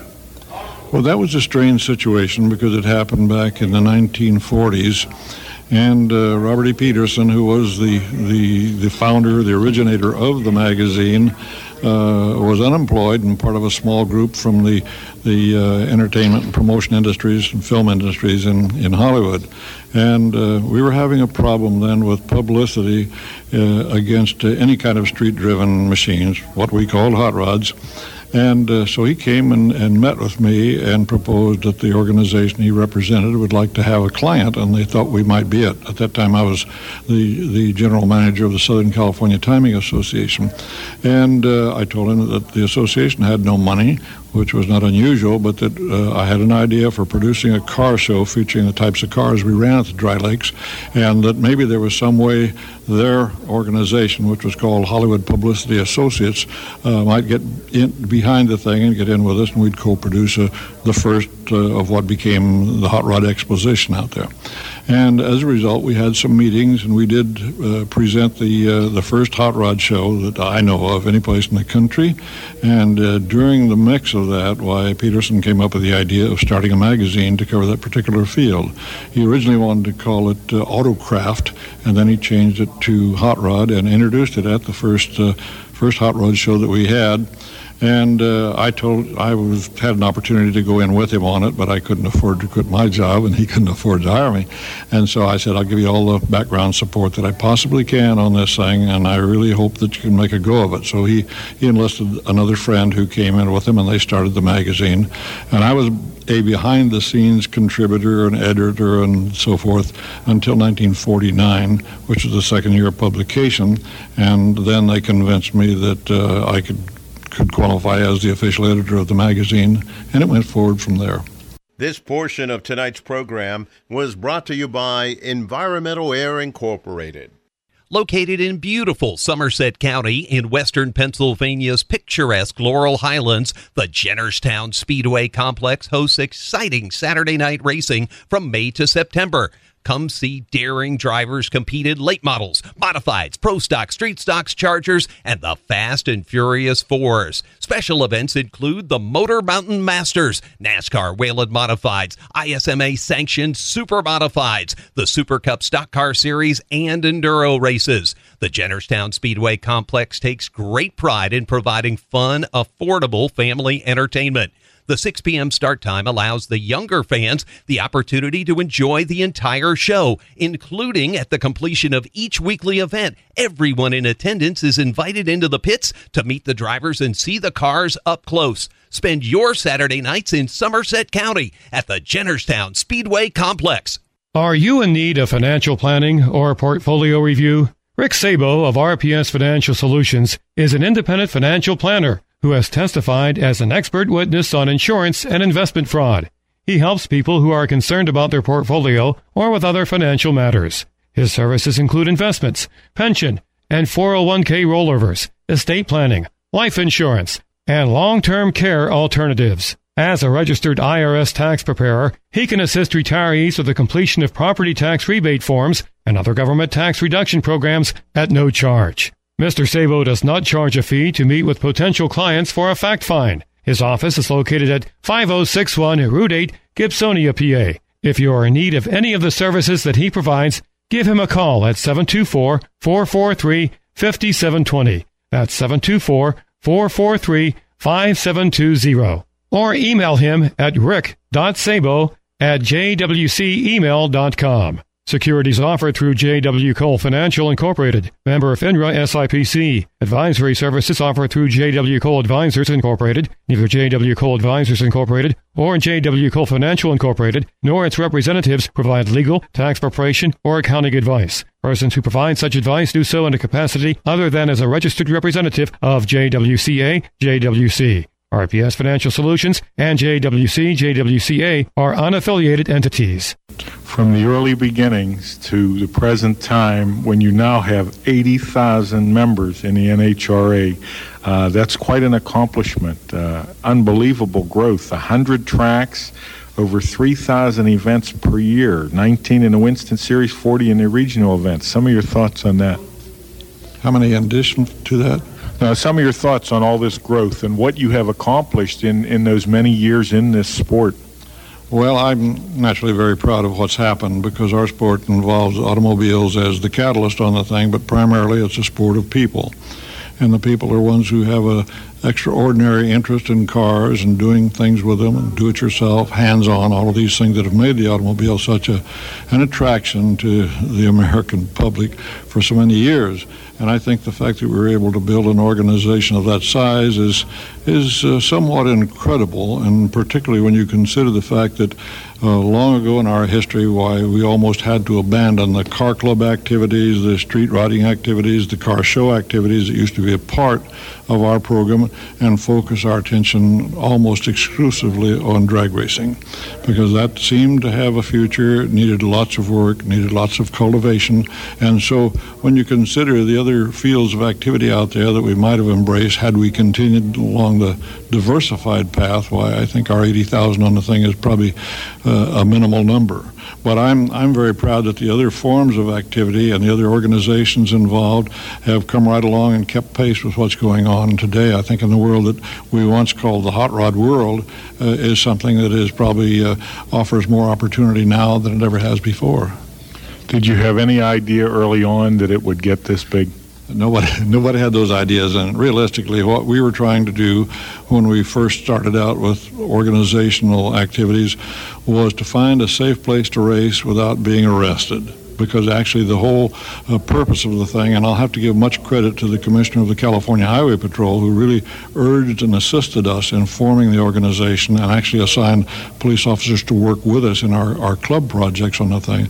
I have to give credit to them because it, it made us into a public service organization, a very safety conscious organization. Our first motto when we formed the organization was dedicated to safety, and we've adhered to that ever since because we knew that drag racing or any type of uh, automotive performance sport couldn't last unless it was safe.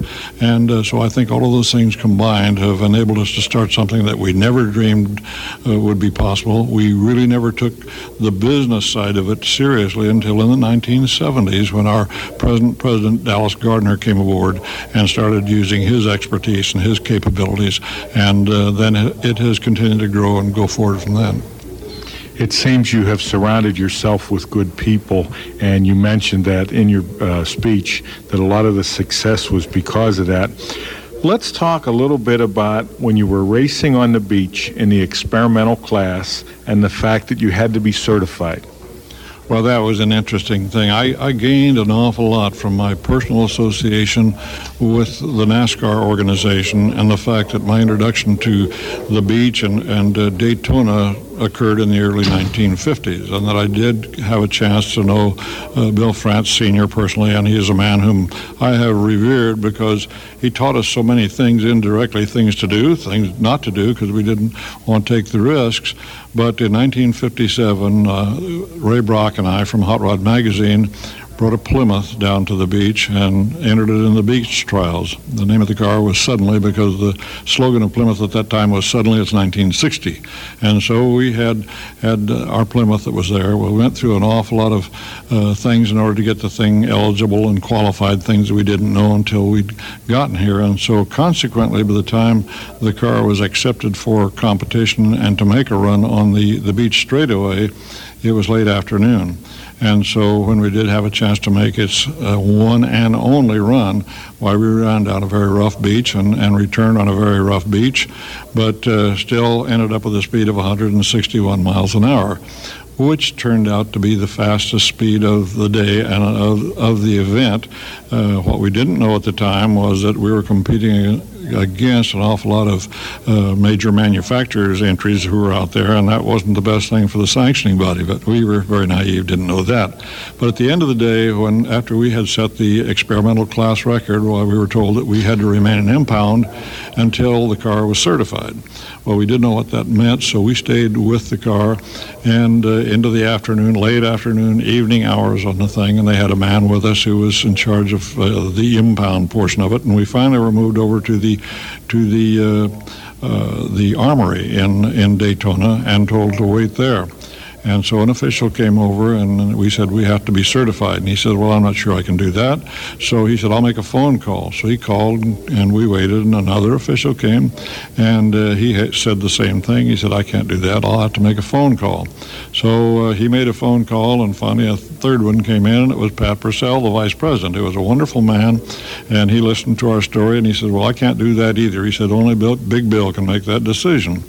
And so we waited, and about 8.30, Mr. France came in after his full day uh, of racing administration and so forth, and he says, what's the trouble here? And we said, well, we have to be certified. The fuel has to be certified as gasoline. So we took the seal off the, the gas cap on the tank, and he walked over and he looked at it, and he stuck his finger down inside of the thing, took his finger back out and sniffed it and said, yep, that's gas. And that, that certified us. That showed us what chain of command meant on the thing. But uh, This portion of tonight's program is brought to you by Night and Day Asphalt Seal Coating. Memorial Day for most of us means a three day weekend on the last week of May. Universities and schools are out, and with the warmer weather, it marks the unofficial beginning of summer. For many families, this is an opportunity to gather and enjoy the many freedoms we have as Americans. But let us not forget what Memorial Day represents, as it honors the men and women who have died serving their country in the military. While most of us are gathering for family picnics or attending events, we must, re- must remember the families who are missing a son, a daughter, a brother, a sister, a father, or a mother, and the sorrow of not having that love um, with them.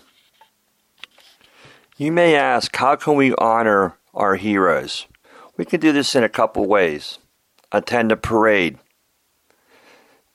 decorate with flags, break out the red, white, and blue, thank a veteran, buy a poppy.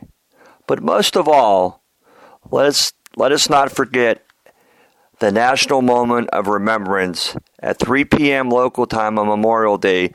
Please pause for a minute of silence to honor those who have died in the service to our nation. I know I will. Number One Cochran has created a new way, a faster way, an easier way to buy a car. Now you can complete as much of the process as you'd like online and spend less time in store.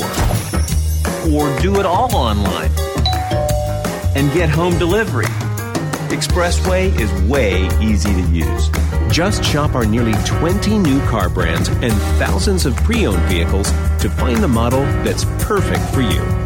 We're big on transparency, so you get our best possible price up front. We call it our clear cut price, and it's independently validated by Kelley Blue Book right on your screen. Our experts are standing by to help you throughout the entire buying process. You can also stop at any time, save where you are, and come to the showroom to pick up where you left off. Don't love your new vehicle? Don't worry, we'll take it back, no questions asked. Best of all, Expressway is open 24 7. That means you can buy your way with Expressway right away. Number one Cochran. See it all at Cochran.com. Every day when they open the doors at Zarin Truck and Automotive in South Heights, Pennsylvania, their goal is to provide great customer service by offering affordable automotive and truck repair service performed by highly trained technicians at the highest industry standard. By implementing the latest diagnostic equipment and computerized repair manuals, you can rest assured that your vehicle will be repaired to factory specifications for your specific car or truck. At Zarin Truck and Automotive, they believe in honest repairs and will demonstrate that fully by explaining the repair or service you are receiving, and they'll give you an estimate or quote before work is performed. When you choose Zarin Truck and Automotive in South Heights, Pennsylvania, you are choosing professional automotive repair and maintenance performed by expert automotive technicians. That's Zarin Truck and Automotive in South Heights. Saturday night racing entertainment. That's what you get every week at Pittsburgh's Pennsylvania Motor Speedway. The 2021 schedule is jam packed with racing action. It all starts with our five weekly divisions the Rorick Automotive Rush Dirt Late Models, the Admar Construction Equipment Penn Ohio Pro Stocks, the Hobby Stocks, the Always Safe Traffic Control Young Guns, and the Crawford Auto Repair Four Cylinders. Throughout the season, PPMS hosts several racing series, adding to the racing action. The Rush Dirt Late Model Touring Series, the Falcones Moon Township Automotive 410 Sprint Summer Series, the Rush Sportsman Modifieds, the Buckeye Outlaw Sprint Series, the Rush Wingless Sprints, Thunder on the Dirt Vintage Modifieds, and the Lucas Oil Late Model Dirt Series. Special events include the Ed Laboon Memorial, the Herb Scott Memorial, the Red Miley Rumble, the Juk George Steel City Classic, and the 33rd Annual Pittsburgher 100. Stay up to date with all the news from Pittsburgh's Pennsylvania Motor Speedway at ppms.com. On Facebook, it's Pittsburgh's Pennsylvania Pennsylvania Motor Speedway, and on Twitter, it's at PA Motor Speedway.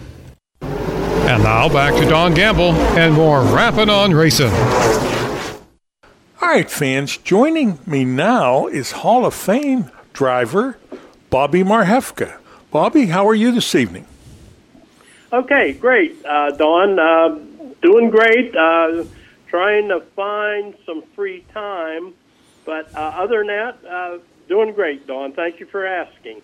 Well, you told me before we went on the air that when you're retired, people just automatically figure you don't have anything to do, and they'll come and ask you for favors. well, like I said, uh, they think you have all the time, and uh, I know my kids do the same thing to me.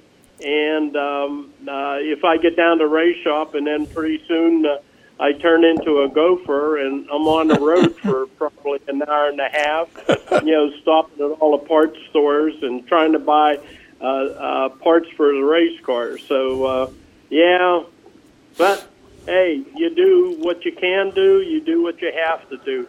Um, when I was younger, I, I did what I have to do.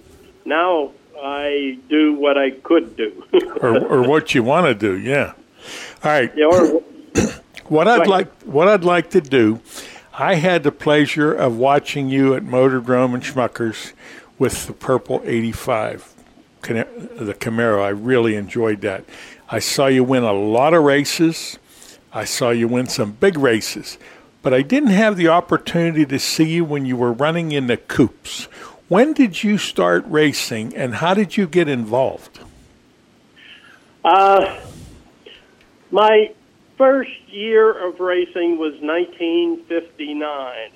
Yeah, that's right, 1959. Uh, and the way I got it into it at that time, um, I when I turned 16, I turned to be a drag racer on the street, on the strip, any place I can race a car, and um, so that was went for a couple of years, and then uh, a friend of mine said, "Well, you know, anybody can go in the straight line, but it takes some driving experience or effort uh, to go in a circle." So he made me mad. so I, I went out and bought a 34 Ford Coupe without a motor, and um, I end up putting a flathead motor back in it and um, I did win a race that first year. So that got me started. And then after that, I found out what the um, situation was on racing, dirt, oval. And um, then I started, okay, I started building my own cars and and uh, went from there. And you know, Don, back then, uh, you built cars and you you manufactured your parts and uh, you went to the junkyard and so on and so forth. So um, one day I built this one. I think it was a '37 Ford, and um, my dad happened to be um, well, he was a Ford dealer at that time, small Ford dealer. Um, and he happened to be at a junkyard, and there was a police car it was demolished, and it had a uh, Ford Interceptor police motor in it. So um, he went and bought it.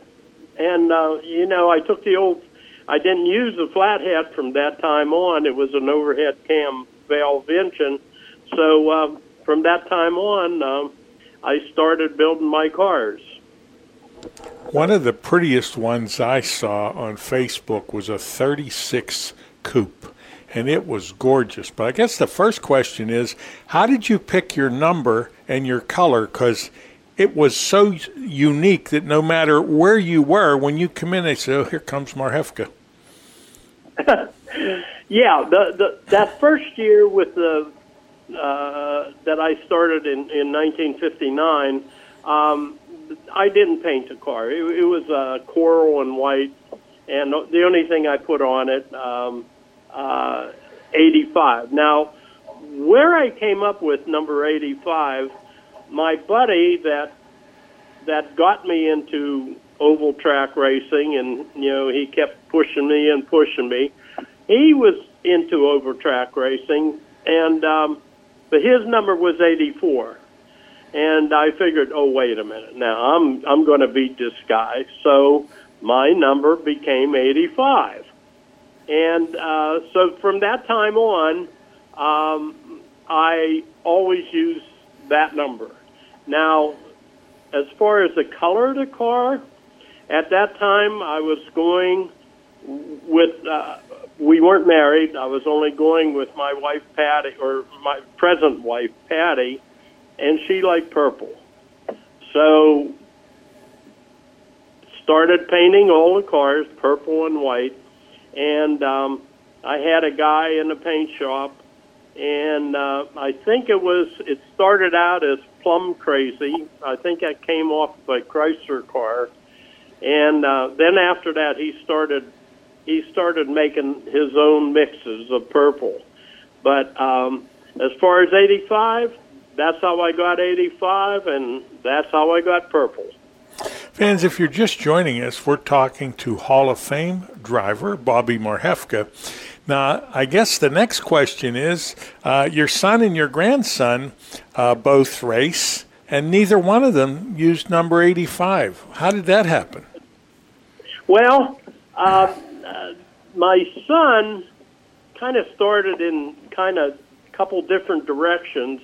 Uh, we started running with NASCAR, um, uh, and we ran, oh, I, I think a, bunch of years with NASCAR.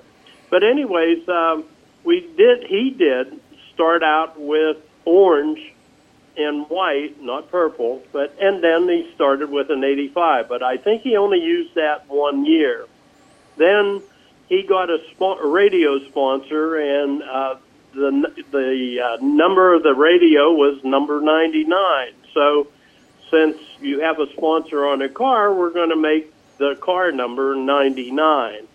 And um, it's been like that, except uh, he started running for a guy up in Connecticut, and this was on the Hooters, I believe, on the Hooters uh, uh, touring series and it was either Hooters or NASCAR.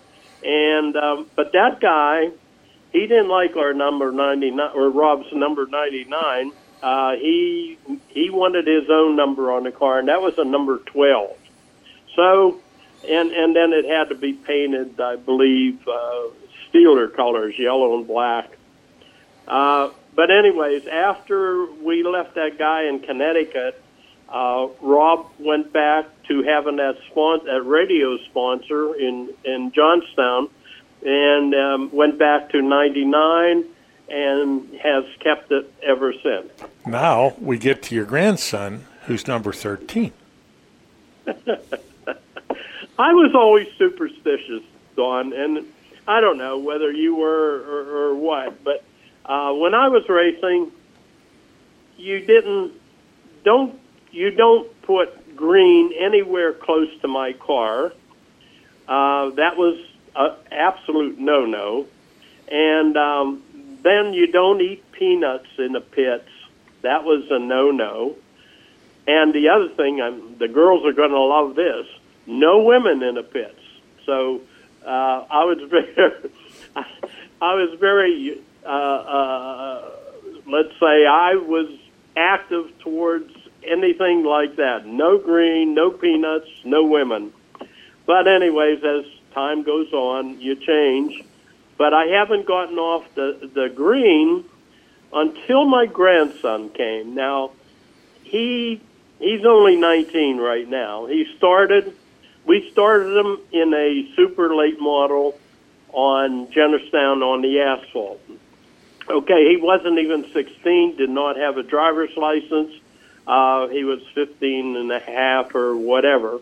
And um, we started him up on uh, asphalt.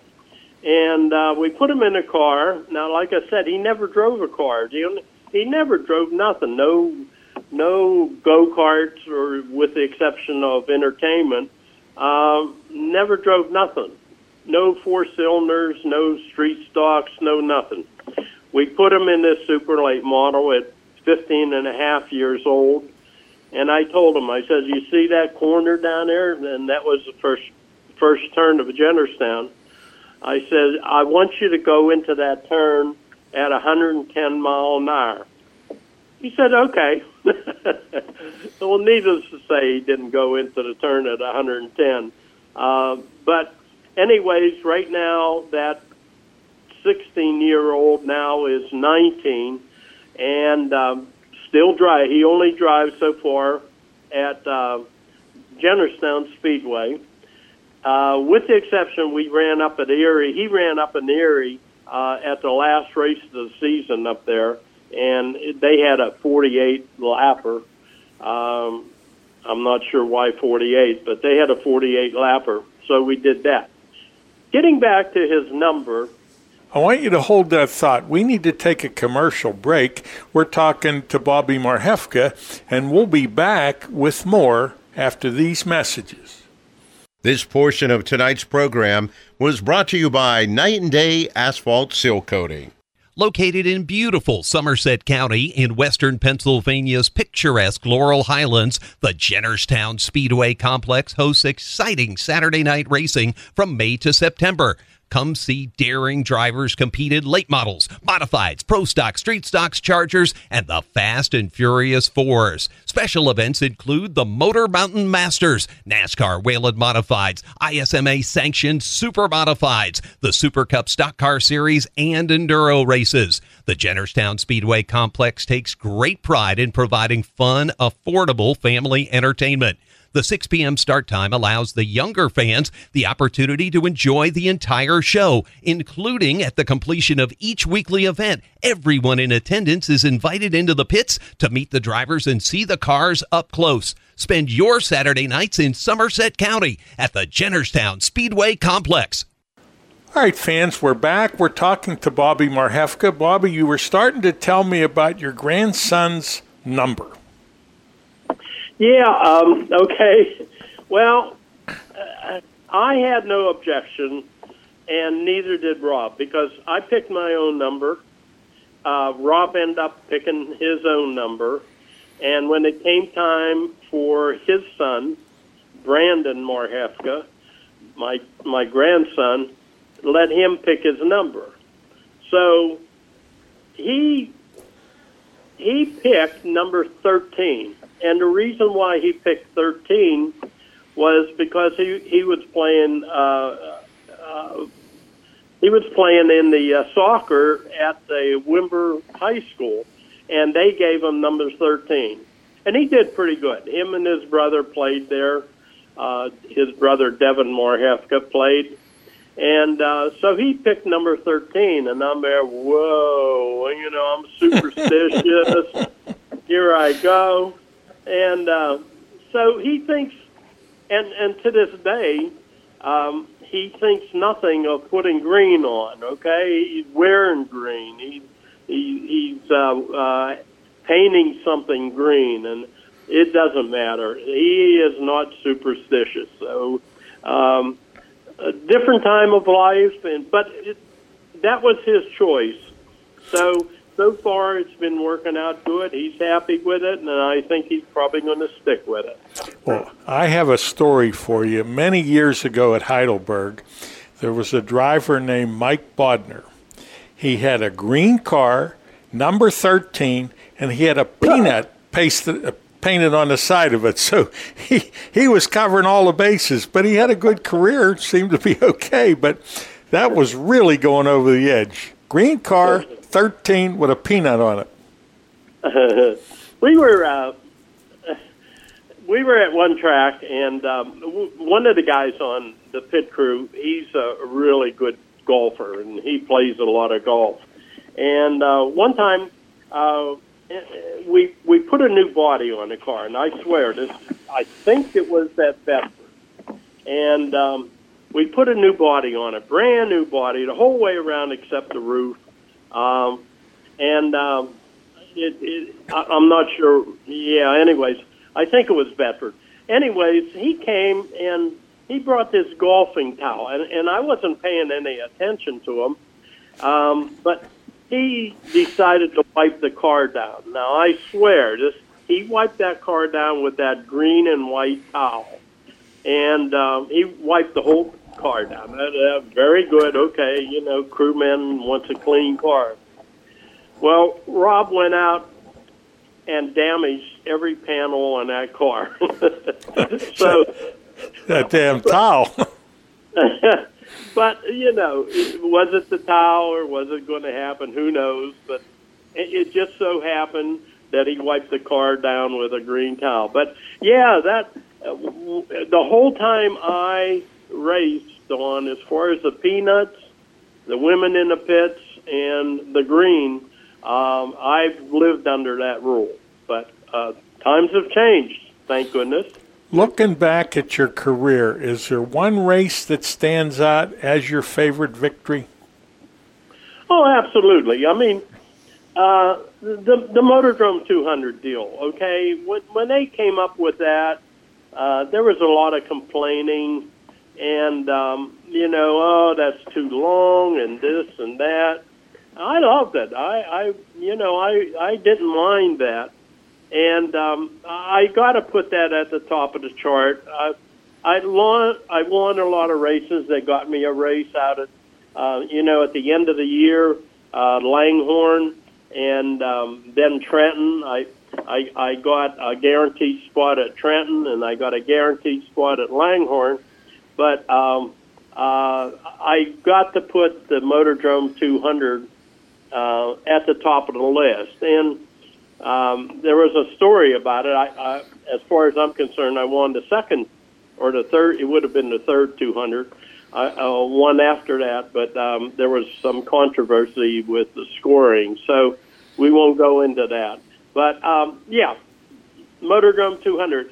Uh, now, the thing with with me, the longer the race goes, the more intense and stronger I get. My my son's the same way.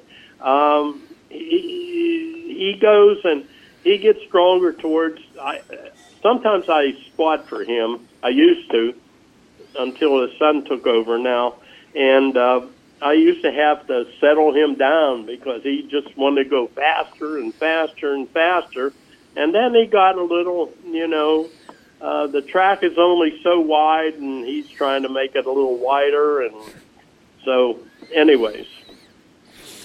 When you think about the quality of the cars that you beat in that 200, some of the best in the country, and there was a lot of them. So I could agree with you. That would probably the race I would remember most for you in Victory Lane. Oh, okay, good, good. Uh, now, yeah. Well, now, go ahead. We can't be specific, but I think your son has something special planned for Jennerstown. Maybe you could just give us the date and tell people they need to be there. It's going to be a big deal. Yeah, I, uh, okay, I will. One thing I one thing I did forget. You know, I I went out there. I thought I wanted to run the Eldora, and um, um, so we made the trip. It would, back then it took us 11 hours to get there but um, I did uh, qualify for the first time we went there, and there was 160 cars uh, that signed in, and I qualified 10th out of those 160. So uh, that's that. Too bad I couldn't finish the race because the rear end uh, went out of the car, and and I I couldn't you know I can't say well I finished good, but uh, I was glad I qualified. I mean that was the first time at Eldora. Um, we we went back the second year for their special, and um, as we were we made the 11 hour trip to Eldora, and as we were pulling in. Um, everybody was leaving because it was called a rain out. Now, back then we didn't have cell phones, so we had no idea. We were on the road for 11 hours. Whoa. So, but anyways, I, I, I, Eldora and that first race, that has a special place in my heart. Uh, I mean, you, you qualify 10th in, out of 160 cars. Uh, you're doing pretty good. But anyways, getting back to um, um, the best one was uh, um, the 200. We're uh, going to be coming up on a commercial break in a little bit. Is there anything else that you'd like to mention or somebody you might want to thank? Uh, I, oh my gosh. you know, my wife, uh, I raced for 23 years. Um, out of 23 years, now, uh, do you have enough time? Holler if you got to make a break. Keep going. Um, Keep going. Um, out of 23 years now, Don, back then we raced Friday, Saturday, and Sunday. Even when Jennerstown closed, I used to go to the Williams Grove, Port Royal, Selinsgrove, every place. And then when the invitationals came on a Wednesday, I raced them. So uh, sometimes I raced four days a week. Um, most of the time three, but when an invitational came, I raced that fourth day. All right. Out of 23 years, my wife, uh, uh, she missed six races out of 23. Now, um, those were because she was still working and just whatever reason, and I can't remember reason, but six races out of 23 years racing three and four nights a week. Now, and and and I got to give her kudos because when the kids were old enough to travel, my three children, Rob and uh, his two sisters, Robin and Renee, um, we took all three kids uh, with us, and Patty would take care of the kids up in the grandstands. And uh, after my race was over, uh, I always had to go up because the kids were sleeping and have to carry the kids down to the car. So uh, kudos to her. And for the fans that are listening at Jennerstown, put on your calendar July 17th. That's this year, July 17th. You're going to see a full night of racing, and my son will announce something special going on for that evening. So um, you may want to keep it, it, you may want to keep that night open for yourself, and you're going to enjoy uh, the evening of races, and then what he has planned for after the races, and that's July 17th. That's Saturday night. Okay, Bobby Marhefka, we're going to have to run. I really appreciate you taking the time to be with us and I always enjoyed watching you race. Most of the time, I'd see you at Schmuckers, and I knew that if you were there, if you didn't win, you were going to be on the podium, and I enjoyed that. And I thank you again for being with us. Gee, Don, I didn't know you were a good fan of mine. I was. I was a very good fan. Uh, well, okay, I appreciate that, Don, and anytime you need some input, I'll be more than glad to get back together with you. And, and thank you very much for being patient with me, uh, getting me to this interview, because uh, I know we played phone tag uh, a couple of times. So, Don, thank you. And thank you, uh, any of the, the old fans that are out there. Uh, well, they, they used to be young fans, now they're older fans. but uh, I want to thank you all uh, for being fans of number 85, Purple and White, Bobby Marhefka. Thank you.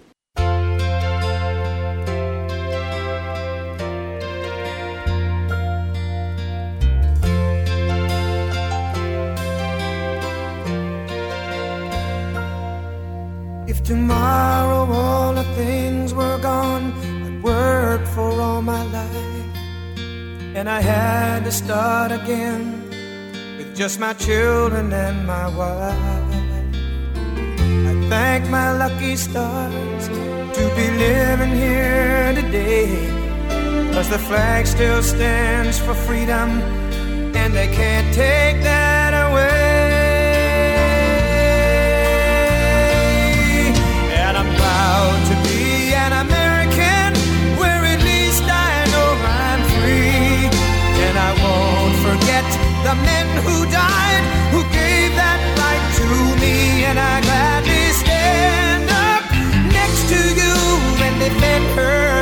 today. Cause there ain't no doubt I love this land. God bless the USA.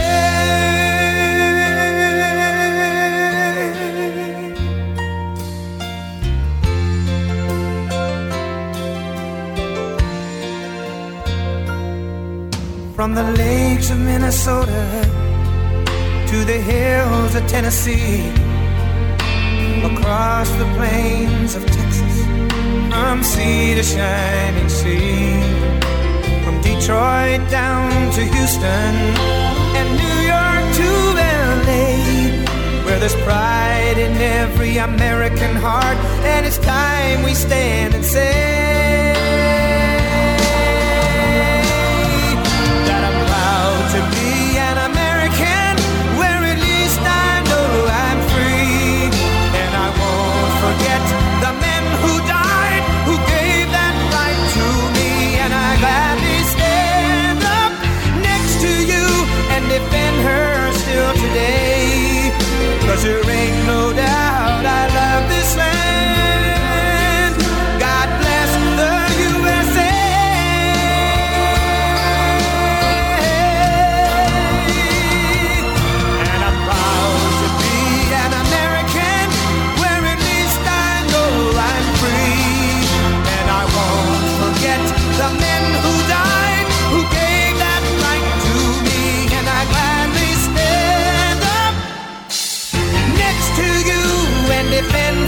still today.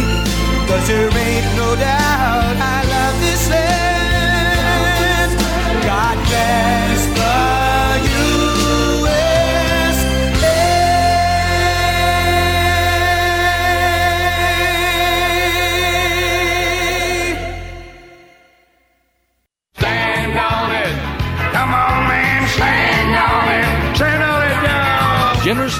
Proudly presented Rappin' on Racing, the Tri State's number one motorsports talk show.